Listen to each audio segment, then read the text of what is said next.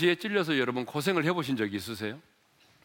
가시는 큰 가시가 아닐지라도 선인장과 같은 그런 작은 가시만 찔려도 그 고통이 얼마나 큰지 생활하기가 쉽지 않습니다. 저도 제주도로 신혼여행을 가서 매운탕을 먹다가 그만 가시가 목에 걸려서 고생을 한 적이 있습니다. 전략한다고 3천 원짜리 매운탕을 먹었는데 병원에 가서 5천 원을 주고 해결해야만 했습니다. 여러분, 가시에 찔려 고통을 당해본 사람은 가시로 인한 고통이 얼마나 큰지 너무나 잘 아실 것입니다. 그런데 오늘 본문을 보게 되면 하나님의 사람 사도 바울에게도 육체의 가시가 있었습니다.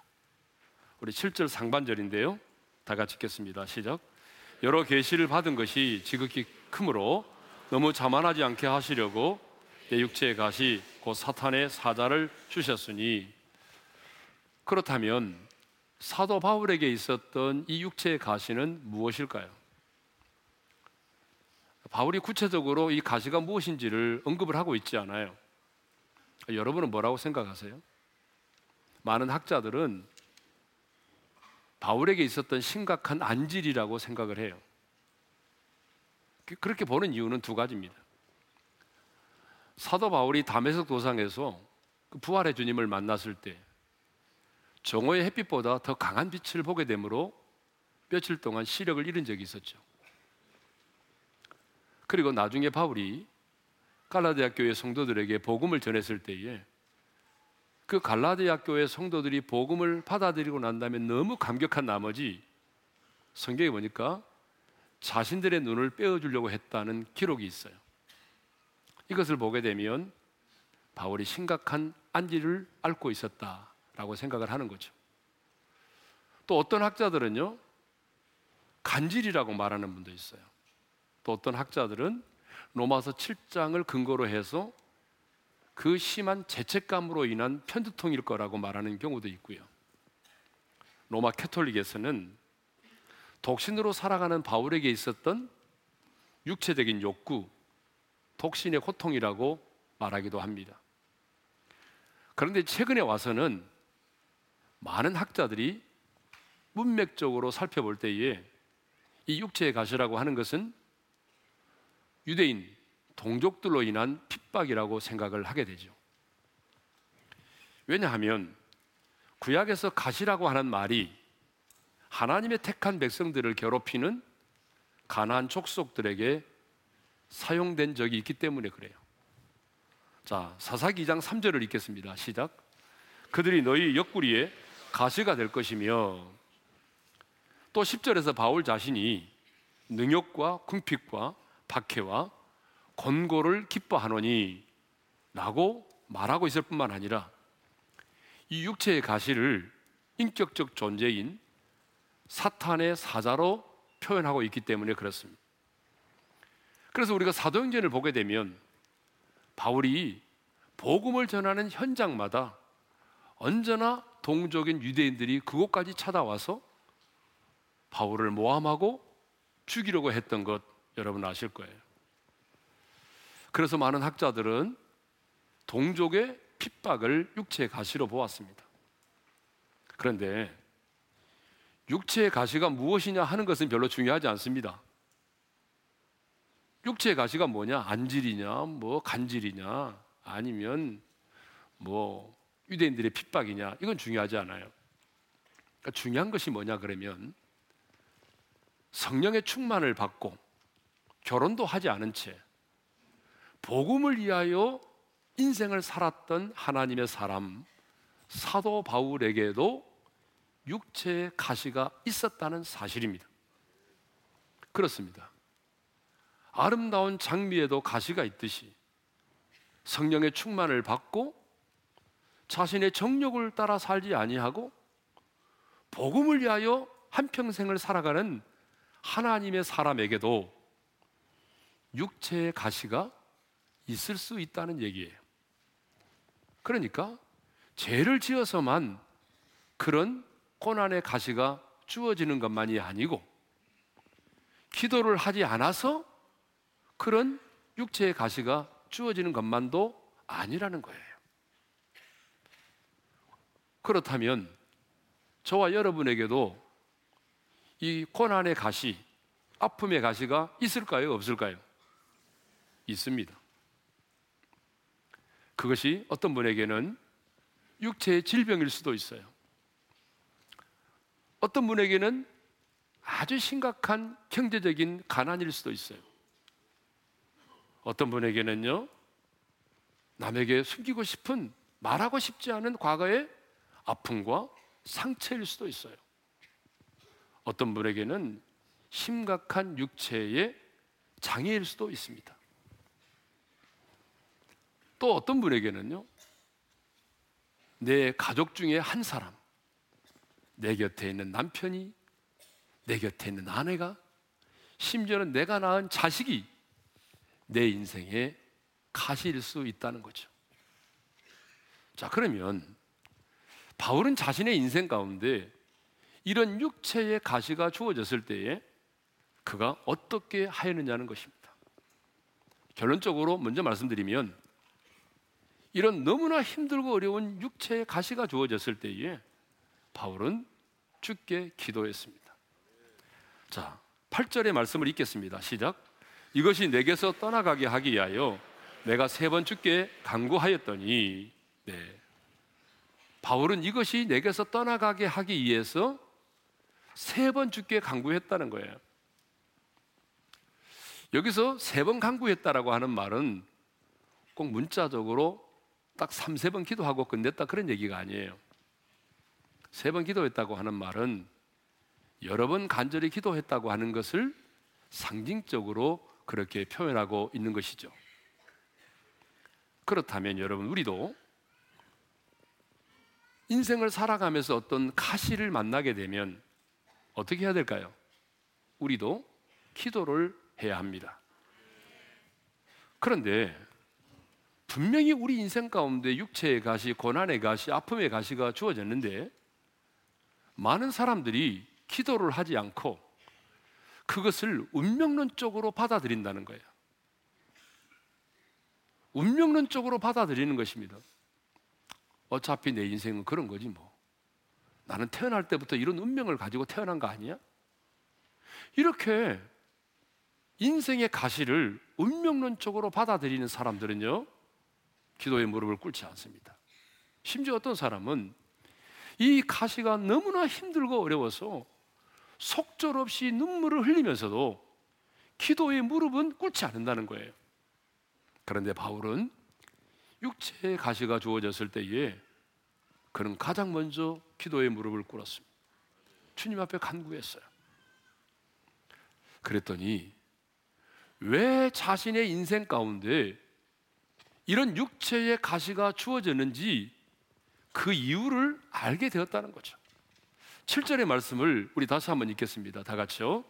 여러 계시를 받은 것이 지극히 크므로 너무 자만하지 않게 하시려고 내 육체의 가시 곧 사탄의 사자를 주셨으니 이는 나를 쳐서 너무 자만하지 않게 하려 하심이라.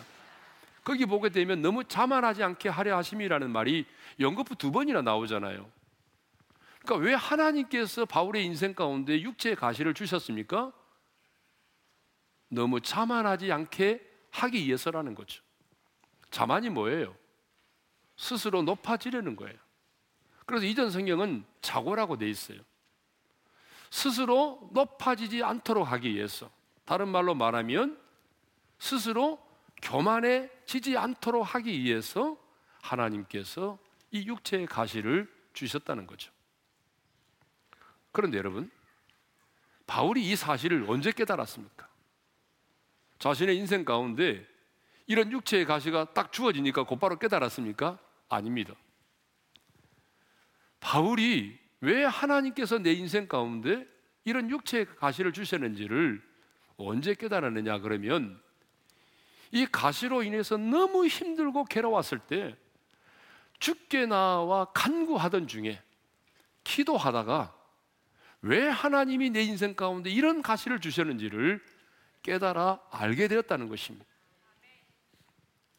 그러므로 여러분, 우리도 인생의 가시가 주어질 때에 왜 가장 먼저 기도의 무릎을 꿇어야 되느냐 하면 우리가 기도의 무릎을 꿇을 때에 왜 내 가정에 왜 내 인생 가운데 이런 가시가 주어졌는지 그 이유를 우리가 알게 되기 때문에 그렇습니다. 나의 잘못으로 인하여 이 가시가 주어졌는지 뭐 예를 들자면 나의 그 어떤 악함 아니면 용서하지 못함 아니면 게으름 아니면 내 안에는 탐욕 아니면 내가 청지기로서 시간을 바르게 관리하지 못해서 물질을 바르게 사용하지 못해서 아니면 하나님의 섭리와 경륜으로 말미암아 주어진 것인지 여러분 우리는 가시가 주어졌을 때에 기도를 통해서 왜 하나님께서 내 인생 가운데 이런 가시가 주어졌는지를 깨달을 수 있다는 것이죠. 그러므로 기도의 무릎을 꿇어야 하는 것입니다. 사도 바울은요, 스스로 자만할 수 있는 모든 조건을 완벽하게 갖춘 사람입니다. 자, 그는 태어난 지 8일 만에 할례를 받았습니다. 이스라엘 족속이요. 히브린 중에 히브린이었습니다. 열두 지파 가운데서도 가장 우월의식에 차 있던 베냐민 지파에 속한 사람이었습니다. 바리새인 중에 바리새인이고 율법의 의로는 흠이 없는 사람이었습니다. 더 나아가 그는 그 시대의 최고의 석학이요. 모든 백성에게 존경을 받는 가말리엘 문화에서 교육을 받은 사람입니다. 그리고 로마의 시민권을 가지고 있었던 사람입니다. 그것만이 아니라 영적으로도 보게 되면 누구도 경험할 수 없는 신비한 체험을 한 사람입니다. 여러분, 그가 어떻게 예수를 영접하게 됐습니까? 예수 믿는 사람들을 잡아 죽이려고 담에색 도상을 향하여 가다가 부활하신 주님을 빛 가운데서 만났습니다. 정오의 햇빛보다 더 강렬한 빛이 임하면서 부활하신 주님이 사울에게 말씀하셨어요. 사울아, 사울아, 내가 왜 나를 핍박하느냐? 주여 네 시오니까 나는 네가 핍박하는 예수다. 여러분 이렇게 부활하신 주님을 빛 가운데서 만나서 변화된 사람이 주님을 만난 사람입니다. 여러분 우리가 다 예수님을 만났지만 이렇게 극적으로 바울처럼 주님을 만난 사람은 많지 않아요. 그것만이 아니라 그는요 하나님께 이끌려서 셋째 하늘 다시 말하면 천국을 다녀온 사람이에요. 유대인들은 하늘을 첫째 하늘을 뭘로 봤냐 그러면 새가 날아다니고 구름이 떠 있는 곳을 첫째 하늘로 봤어요. 둘째 하늘은 궁창 위에 물이 보관되어 있는 하늘을 둘째 하늘로 생각했어요, 유대인들은. 셋째 하늘은요, 하나님과 천사들이 있는 곳을 셋째 하늘로 생각하고 있었어요. 근데 바울이 오늘 보면 바로 직전에 바울이 말하잖아요. 다른 사람이 체험한 것처럼 말하잖아요. 어디를 갔다 왔다는 거예요? 셋째 하늘을 다녀왔다는 거예요. 이 땅에 이 땅에 발을 딛고 있으면서 하나님께서 그를 이끌어서 여러분 천국을 포기하신 거예요. 하늘의 영광을 보고 온 사람이에요. 그리고 신약 27권 가운데에 13권을 사도 바울이 기록을 했습니다. 그래서 바울도 뭐라고 말합니까? 여러 계시를 받은 것이 지극히 크므로 나로 자만하지 못하게 하려고 하나님이 내게 육체의 가시를 주셨다고 말하지 않습니까? 예수를 믿고 난 다음에 가장 계시를 많이 받았던 사람 중에 한 사람이 누구예요? 바로 사도 바울이죠. 그것만이 아니에요. 사도 바울이 사람들이요. 사도 바울의 몸에서 손수건과 이렇게 앞치마를 가져다가 병든 사람에게 얹어 놓으면은 이런 병든 자가 고침을 받고 귀신들이 떠나가는 그런 역사도 일어났습니다. 사도행전을 보세요. 바울이 복음을 전하는 곳곳에 수많은 사람들이 예수를 믿고 돌아왔고 바울이 복음을 전하는 그 현장 가운데는 주님의 몸된 교회들이 세워졌습니다. 자, 이것을 보게 되면 바울은요, 학문적으로 보나, 가문으로 보나, 도덕과 윤리로 보나, 영적인 체험으로 보나, 영적인 은사로 보나, 교만해질 수 있는 모든 것을 완벽하게 갖추고 있었던 사람입니다. 그러므로 인간적으로 보게 되면 스스로 교만에 빠질 수 있는 사람이에요. 그러니까 하나님께서는 그러한 바울이 스스로 교만하여 질까 봐서 육체에 가시를 주셨다는 거예요. 우리 하나님은 어떤 분이십니까? 교만한 자를 물리치시고 겸손한 자에게 은혜를 베푸시는 하나님이십니다. 믿으면 큰 소리로 아멘 합시다. 그러므로 우리가 아무리 많은 것을 체험했고 아무리 많은 것을 알고 있다 할지라도 내가 스스로 교만하여 버림을 받는다고 한다면 여러분 그 많은 지식과 그 많은 영적 체험과 그 많은 은사가 무슨 소용이 있겠냐 그 말이에요.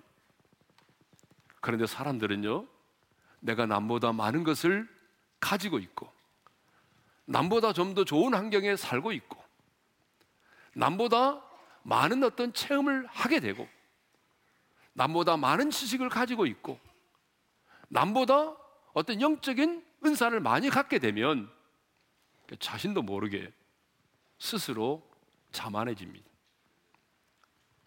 이것이 타락한 인간의 본성이에요. 저는 목회를 하면서 그런 분들 참 많이 봤습니다. 남보다 더 많은 영적인 지식을 가지고 있고, 영적인 은사와 능력을 가지고 있고, 영적 세계를 신비하게 체험했는데, 그것 때문에 스스로 자만해서 그렇지 못한 사람들을 비하하고 청지하는 사람들을 너무 많이 봤어요. 예. 이것이 타락한 인간의 본성입니다. 모든 사람은 다 겸손한 사람이 되고 싶어 합니다. 여러분, 누가 스스로 교만해지고 싶어 하는 사람이 어디 있겠습니까? 모든 사람은 한결같이 다 겸손한 사람이 되고 싶어 해요. 그런데 우리 안에 있는 타락한 재성 때문에 내 자신을 쳐서 복종시키지 않으면 아니 우리 인생 가운데 가시가 주어지지 않으면 내 자신도 모르게 다른 사람보다 영적인 우월감을 갖게 되고 교만에 빠질 확률이 많습니다. 그래서 하나님은 바울과 같이 저와 여러분의 인생에도 가시를 주실 때가 있습니다. 왜 우리 인생에 가시를 주십니까? 자만해지지 않도록 하기 위해서입니다. 주님 없이는 살 수 없는 존재임을 고백하면서 살아갈 수 있도록 하기 위해서입니다. 여러분 스스로 교만하여 버림받는 것보다는 육체의 그 가시 때문에 주님만을 의지하며 살아가도록 하기 위해서 하나님께서 우리의 인생에 우리의 가정 가운데 가시를 주실 때가 있다 그 말입니다. 바울은 하나님께 이 육체의 가시를 내게서 떠나가게 해달라고 세 번이나 간구했습니다. 그런데 하나님은요, 그렇게 간절히 기도한 바울의 기도에 대해서 이렇게 직접 말씀하셨습니다. 9절 상반절입니다. 다 같이요. 나에게 이르시기를 내 은혜가 내게 족하도다. 분명히 바울은 이 육체의 가시가 내게서 떠나가게 해달라는 목적을 가지고 기도했습니다. 그런데 하나님은요, 그 바울의 기도를 들으셨지만 바울이 원하는 대로 응답해 주지 않았습니다. 하나님은 육체의 가시를 없애 주시는 것이 아니라 내 은혜가 내게 족하도다. 내 은혜가 내게 족하도다라고 말씀하셨습니다. 여러분 이 말씀이 뭡니까? 육체의 가시가 주는 고통 속에서도 이미 내가 너에게 준 그 하나님의 은혜를 만족하며 감사하며 살라는 얘기죠. 내가 너를 담에서 도상에서 만나주지 않았느냐?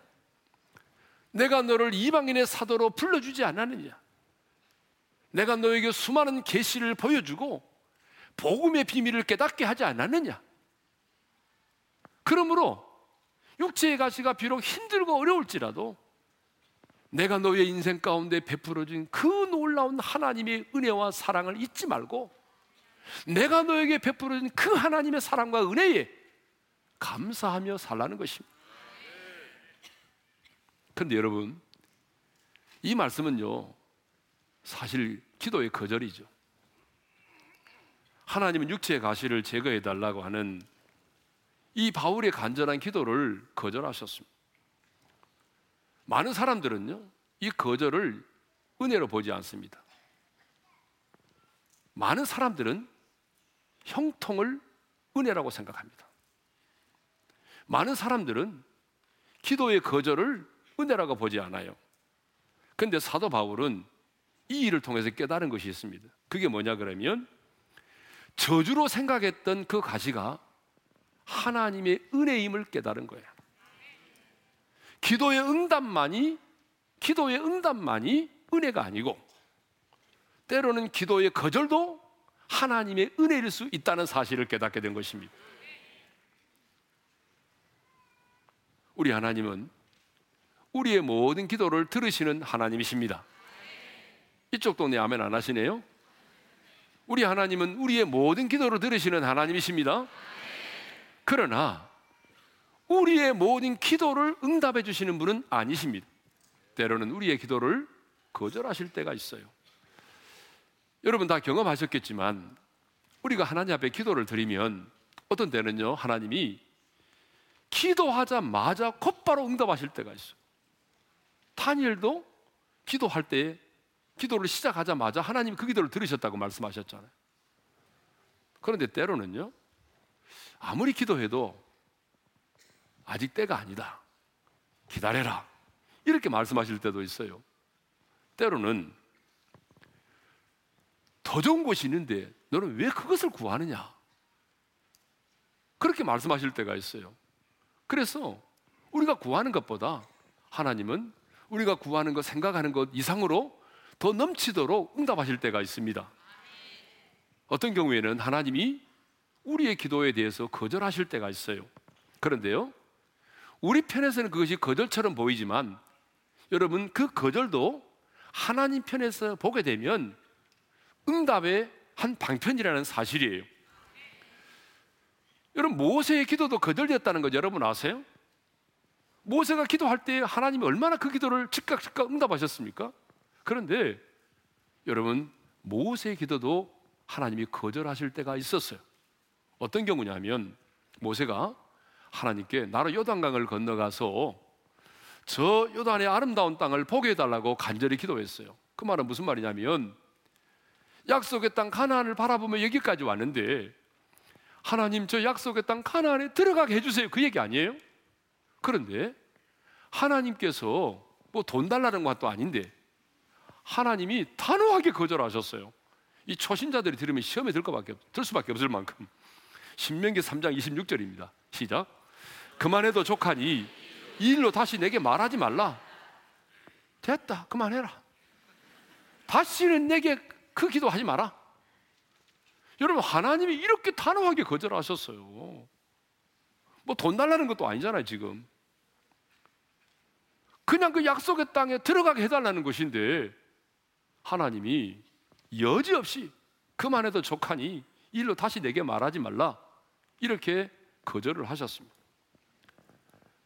여러분 하나님께서 여러분의 기도에 이렇게 거절하시면 여러분 어떻게 하시겠습니까?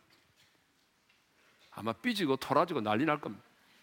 그런데 모세는요 하나님이 자신의 기도를 여지없이 거절했지만 그것 때문에 불평하지 않았습니다. 그것 때문에 원망하지 않았습니다. 왜냐하면 자신을 향한 하나님의 뜻이 무엇인지를 깨달았기 때문에 그래요. 그는 깨달았어요. 하나님께서 내게 맡기신 사명은 여기까지구나. 이스라엘 백성들을 이끌어내서 여기까지 인도하는 것이 하나님이 내게 맡기신 사명이구나. 이후에 이스라엘 백성들을 데리고 요단강을 건너 가나안 땅에 들어가서 그 땅을 차지하는 것은 내게 주신 사명이 아니라 나의 후계자 요수아에게 주신 사명이구나. 하나님의 뜻을 깨달았어요. 하나님의 뜻을 깨달으니까 불평할 이유가 없죠. 여러분, 예수님의 기도가 거절됐다는 것 아십니까? 여러분, 예수님은 하나님의 아들이세요. 그런데 예수님께서 겟세만의 동산에서 간절히 기도하셨잖아요. 무슨 기도하셨어요? 아버지요. 할 수만 있거든 이 잔을 내게서 지나가게 하옵소서. 그러나 나의 온대로 마시고 아버지의 온대로 되기를 원하나이다. 흘리는 땀방울이 핏방울이 되도록 간절히 기도하셨어요. 그런데 하나님 아버지가 그 기도를 듣지 않으셨어요. 할 수만 있거든 이 잔을 내게서 지나가게 해달라고 하는 그 예수님의 기도가 응답이 되었다고 한다면 하나님 아버지가 그 기도를 들으셨다고 한다면 여러분 어떻게 되겠습니까? 주님은 십자가를 지지 않을 수는 있겠지만 고난의 잔을 마시지 않을 수는 있겠지만 우리의 구원은 이루어질 수가 없는 것이죠. 내 자신보다도 가장 나를 더 잘하시는 분이 누구예요? 우리 주님이십니다. 주님은 무엇이 내 영혼에 유익이 되고 무엇이 내 영혼에 손해가 되는지를 너무나 잘 아십니다. 근데 우리는 기준이 영혼이 아니에요. 언제나. 무엇이 내 영혼에 유익이 될 것인가에 별로 관심이 없어요. 우리는 우리 영혼에 별로 관심이 없어요. 내가 그냥 잘 되는 게 중요한 거죠. 그런데 하나님은 언제나 무엇이 내 영혼에 유익이 될 것인지, 무엇이 내 영혼에 손해가 되는지를 아십니다. 그래서 주님은 많은 경우에 우리 영혼이 가장 잘 될 수 있는 내 영혼에 유익된 방향으로 응답하십니다. 그래서 때로는요, 우리가 아무리 간절하게 기도해도 하나님께서 지금 당면에 있는 문제를 해결해 주시기보다는 그 문제를 그대로 놔둔 채 그 문제를, 그 상황을, 그 고난을, 그 터널을 통과할 수 있도록, 이겨낼 수 있도록 힘을 주십니다. 여러분, 우리가 너무 많이 경험했잖아요. 우리는 문제가 해결되기를 위해서 기도했는데 하나님은 해결되는 데 있는 것이 아니라 하나님은 그것을 이겨낼 수 있는 힘을 주시고 깨달음을 주신다는 거죠. 여러분, 이건 역시 뭐죠? 놀라운 주님의 은혜인 것입니다. 우리 하나님은 우리가 기도한다고 그래서 무조건 응답하시는 분이 아니세요. 하나님은 가장 적절한 때에 내 영혼에 가장 유익된 방향으로 응답을 하십니다. 그래서 이렇게 말씀하시죠. 내 은혜가 내게 족하도다. 내 은혜가 네게 족하다. 이 말은 왜 내가 너의 기도에 응답해 주지 않는지만을 생각하지 말고 내가 너에게, 너에게 베풀어 준 그 은혜와 사랑을 생각해 보라는 것입니다. 내가 너를 죄와 사망의 법에서 구원하여 주지 않았느냐? 내가 너에게 나의 생명을 주었고 내가 너를 나의 자녀로 삼아 줬고 여기까지 내가 너를 인도하지 않았느냐? 그러니 불평과 원망만 하지 말고 내가 너에게 아무런 조건 없이 베풀어 준 나의 사랑을 나의 긍휼을 나의 은혜를 생각해 보라는 것입니다. 여러분 그렇습니다. 아무리 문제가 커 보이고 가시로 인한 아픔이 아무리 커도 믿음의 눈으로 바라보게 되면 지금 여러분이 처해 있는 그 문제보다도 여러분이 힘들어하는 그 고통보다도 주님께로부터 받은 은혜가 훨씬 더 큽니다. 아무리 잃은 것이 많아도 여러분 엄밀하게 계산해 보세요. 주님께로부터 받은 은혜가 훨씬 많습니다. 그러므로 불평과 원망에 앞서 이미 내가 받은 은혜, 이미 하나님께서 내게 부어주신 그 하나님의 사랑, 그 은혜를 생각해 보시기를 바랍니다. 그러면 바울은 자신의 간절한 기도가 거절당했을 때에 어떻게 반응했을까요? 첫째로 크게 기뻐했습니다. 9절 하반절에 이렇게 돼 있죠. 그러므로 도리어 어떻게 했다고요? 크게 기뻐함으로 그랬습니다. 바울은 크게 기뻐했습니다. 자신의 그 간절한 기도가 거절되었음에도 불구하고 불평하지 않았습니다. 원망하지 않았습니다. 기도를 쉬는 죄를 범하지 않았습니다. 가시가 물러간 것도 아니고 자신의 처지와 환경이 바뀐 것도 아닌데 바울은 기뻐했어요. 그것도 여러분 크게 기뻐했다고 성경이 말씀하고 있습니다. 크게 기뻐한 거예요. 왜? 왜요?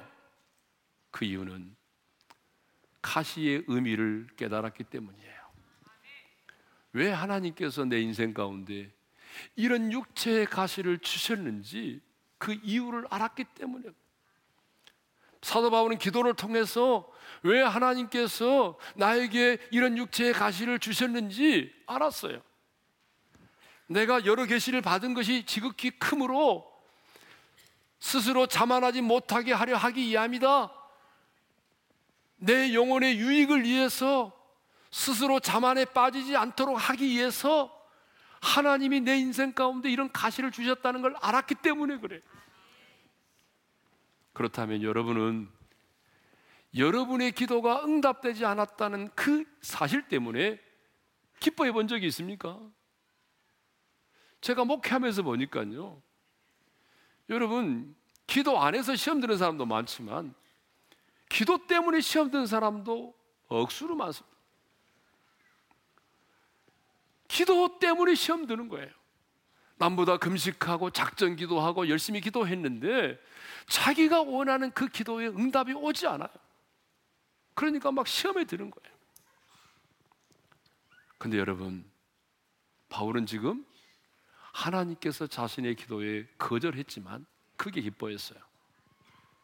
혹시 여러분 기도 중에 왜 하나님께서 내 인생 가운데 이런 고난을 주셨는지 그 고난의 의미를 깨달아서 그것 때문에 기뻐해 보신 적이 있습니까? 기도가 거절, 거절되었을 때 기뻐하는 것은요, 아무나 할 수 있는 게 아닙니다, 이거는. 여러분, 기도가 거절당했음에도 불구하고 기뻐한다는 것은 아무나 할 수 있는 게 아니에요. 누구만 할 수 있습니까? 모든 것이 합력하여 선을 이루신다는 하나님을 신뢰할 때, 모든 것을 합력하여 선을 이루시는 그 하나님을 신뢰할 때, 하나님은 내 기도를 들으시는데 내 영혼의 유익된 방향으로 가장 선하게 응답하신다는 하나님의 절대적인 주권을 믿는 사람만이 여러분 하나님이 기도에 응답하지 않아도 크게 기뻐할 수 있습니다. 바울은 두 번째로 자신의 약함을 자랑했다는 거예요. 9절 하반절의 말씀을 읽겠습니다. 시작. 그러므로 도리어 그게 기뻐함으로 나 여러 약한 것들에 대하여 자랑하리니 이는 그리스도의 능력이 내게 머물게 하려 함이라. 바울은 자신의 여러 약한 것들에 대해서 자랑을 했습니다. 사람들은요, 자신의 강함을 늘 이렇게 드러내 보이려고 하죠. 내가 이런 사람이야. 늘 자기 자신의 강함을 사람들에게 드러내 보입니다. 그리고 자신의 약함은 숨기려고 하죠. 그런데 바울은 도리어 자신의 여러 약한 것들에 대해서 자랑하기 시작했습니다. 왜냐하면 하나님의 능력이 약한 데서 온전해진다는 사실을 깨달았기 때문에 그래요. 내가 약할 때, 내가 겸손할 때 하나님의 능력이 내게 머물러 있을 수 있음을 알았기 때문에 그렇습니다. 내가 약할 때 주님의 능력이 내 안에 머물러 있고 주님의 능력이 가장 강하게 나타난다는 사실을 깨달았기 때문에 그렇습니다. 그래서 10절에도 이렇게 말하죠. 이는 내가 약한 그때의 강함이라고 말하죠. 그래서 그는 자신의 약함을 자랑했습니다. 성도 여러분, 하나님의 사람이 언제 가장 강한 때인지 아십니까? 하나님의 사람에게 있어 언제가 가장 강한 때입니까? 여러분 건강할 때입니까? 높은 권력의 자리에 앉아 있을 때입니까? 돈을 많이 가지고 있을 때입니까? 아닙니다, 여러분. 역설적으로 주님 안에서 내가 가장 약할 때입니다. 주님 안에서 가장 내가 약할 때가 하나님의 사람이 가장 강한 때입니다. 주님 나는 정말 아무것도 아닙니다. 어쩌면 나는 흙덩어리에 불과한 존재입니다. 만삭되지 못하여 난자와 같습니다. 내게는 아무 힘이 없습니다. 내게는 아무 능력도 없습니다. 가진 것도 없습니다. 아는 것도 없습니다. 주님, 주님 없이는 제가 아무것도 할 수가 없습니다. 주님 나의 힘이 되어 주십시오. 주님 내 인생의 능력이 되어 주십시오. 겸손한 마음으로 자신의 연약함을 인정하고 나갈 때에 주님께서 강하게 역사하십니다. 그런 자에게 성령께서 강하게 기름 부어 주십니다. 내가 주님 안에서 가장 약할 때 하나님의 능력이 내 안에 머무르는 것입니다. 너무나 많은 사람들이 육체의 가시 앞에서 인생을 포기하고 하나님을 원망하며 좌절과 절망 속에 살아갑니다. 그러나 우리는 우리의 약함과 육체의 가시가 결코 여러분의 인생을 망치도록 내버려 두어서는 안 됩니다. 자신의 약함으로 인해서 패배의식에 사로잡힌다든지 열등의식에 사로잡혀서는 안 된다는 얘기죠. 도리어 우리의 약함과 육체의 가시가 그리스도의 능력을 경험하고 하나님의 축복을 경험하는 기회가 되어야 할 것입니다. 다시 말하면 고난을 축복의 기회로 삼아야 한다는 거죠. 여러분 로봇 딸이 김세진 군이 있습니다. 이 세진 군은요 어, 두 다리와 한쪽 손 손가락 세 개가 없는 그런 선천적 장애를 가지고 태어났습니다. 이런 장애를 안고 태어났으니까 육신의 부모가 어릴 때 버렸어요. 그런데 생후 6개월 때에 싱글맘인 양정수 씨에 의해서 입양이 돼서 그의 가족이 됐습니다. 싱글맘인 양 씨는 집을 팔았어요. 이 세진군에게 수술과 의족을 해줬어요. 세진군은 살과 뼈를 깎는 여섯 번의 수술을 이겨냈습니다. 힘든 상황과 조건에도 장애인 국가대표 수영선수가 되었습니다. 런던 장애인 올림픽에서는 금메달을 따기도 했습니다. 성균관대 스포츠과학부 수시 전형에 장애인으로서 최연소 입학을 했습니다. 미국 허드슨강 10km 수영대회에 역대 가장 최연소로 출전해서 18세 미만에서는 1위를 했고 전체에서 21위라고 하는 21위라고 하는 엄청난 기록을 세웠습니다. 여러분, 비록 부모로부터 버림을 받았고 육체적 가시를 안고 태어났지만 지금은 많은 사람들에게 청소년들에게 희망을 선물하고 희망을 심어주는 희망 전도사 이 시대의 희망의 아이콘이 되었습니다. 우리 중에 이 육체의 가시 때문에 아파서 울고 있는 분이 계십니까? 가시를 가시로만 보지 말고 가시 속에 숨겨진 하나님의 은혜를 볼 수 있기를 바랍니다. 바울은 그랬어요. 바울은 처음에는 그 가시가 저주라고 생각했어요. 그런데 기도 중에 깨달은 것이 있어요. 가시를 가시로만 보지 않았어요. 그 가시 속에 숨겨진 내 영혼을 향한 하나님의 사랑, 그 가시 속에 숨겨진 하나님의 은혜를 보았어요. 그래서 도리어 크게 기뻐했고 자신의 여러 약한 것들을 부끄러워하지 아니하고 자랑했던 것입니다. 우리의 인생에도 가시가 있습니다. 가시 때문에 눈물 흘리고 힘들어하는 분들이 얼마나 많습니까? 이제 가시를 가시로만 보지 말고 그 가시 속에 숨겨진 하나님의 사랑을 가시 속에 숨겨진 하나님의 은혜를 볼 수 있기를 원합니다. 내 은혜가 내게 족하다. 오늘 주신 말씀을 마음에 새기면서 우리 찬송가 내 마음이 낙심됨의 찬송가 300장인데 1절과 3절을 우리 한번 부르도록 하겠습니다. 내 마음이 낙심되며 근심에 눌릴 때 주께서 내게 오사 위로해 주시네. 가는 길 캄캄하고 괴로움 많으나 주께서 함께하며 내 짐을 지시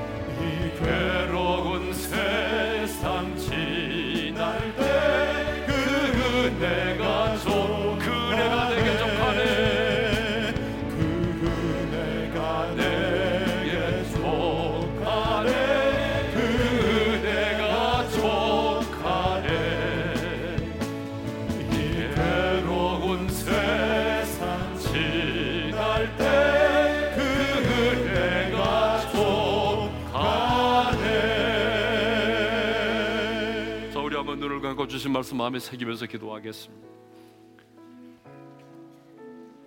성령의 충만을 받고 결혼도 하지 않고 복음을 위해 살았던 하나님의 사람 사도 바울에게도 육체의 가시가 주어졌습니다. 여러분 우리의 인생 가운데도 육체의 가시가 주어질 때가 있어요.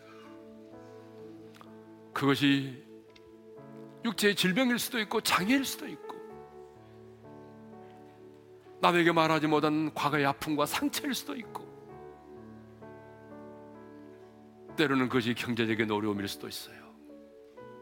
때로는 내 가족일 수도 있어요. 중요한 것은 바울이 그 가시가 주어졌을 때 기도의 무릎을 꿇었다는 거예요. 그랬더니 하나님께서 왜 너의 인생 가운데 이런 가시가 주어졌는지 이유를 알게 해주셨어.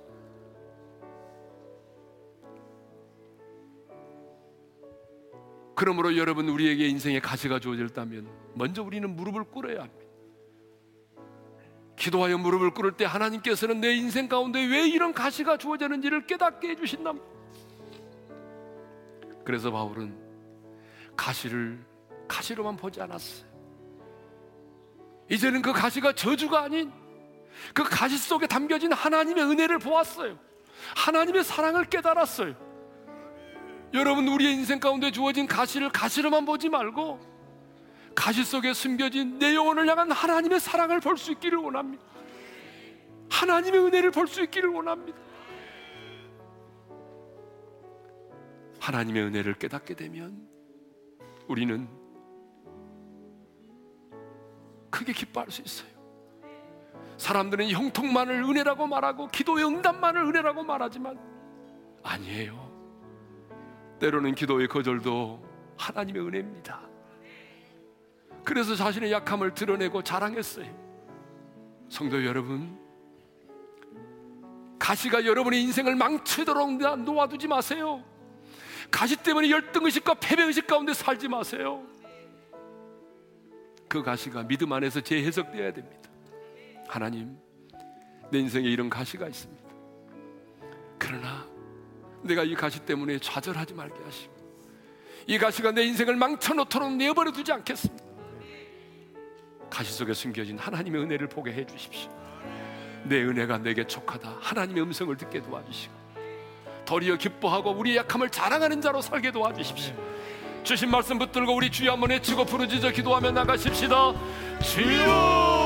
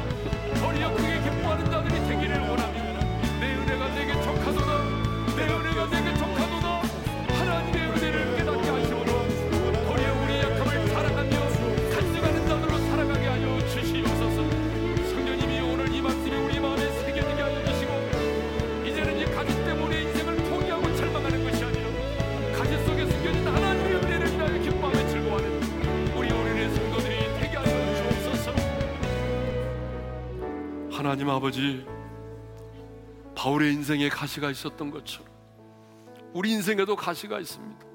주님 아시죠? 내 인생의 가시가 무엇인지 내가 이것 때문에 얼마나 고통스러워하고 괴로워하고 있는지 주님이 아십니다. 그렇지만 이제 기도의 무릎을 꿇겠습니다.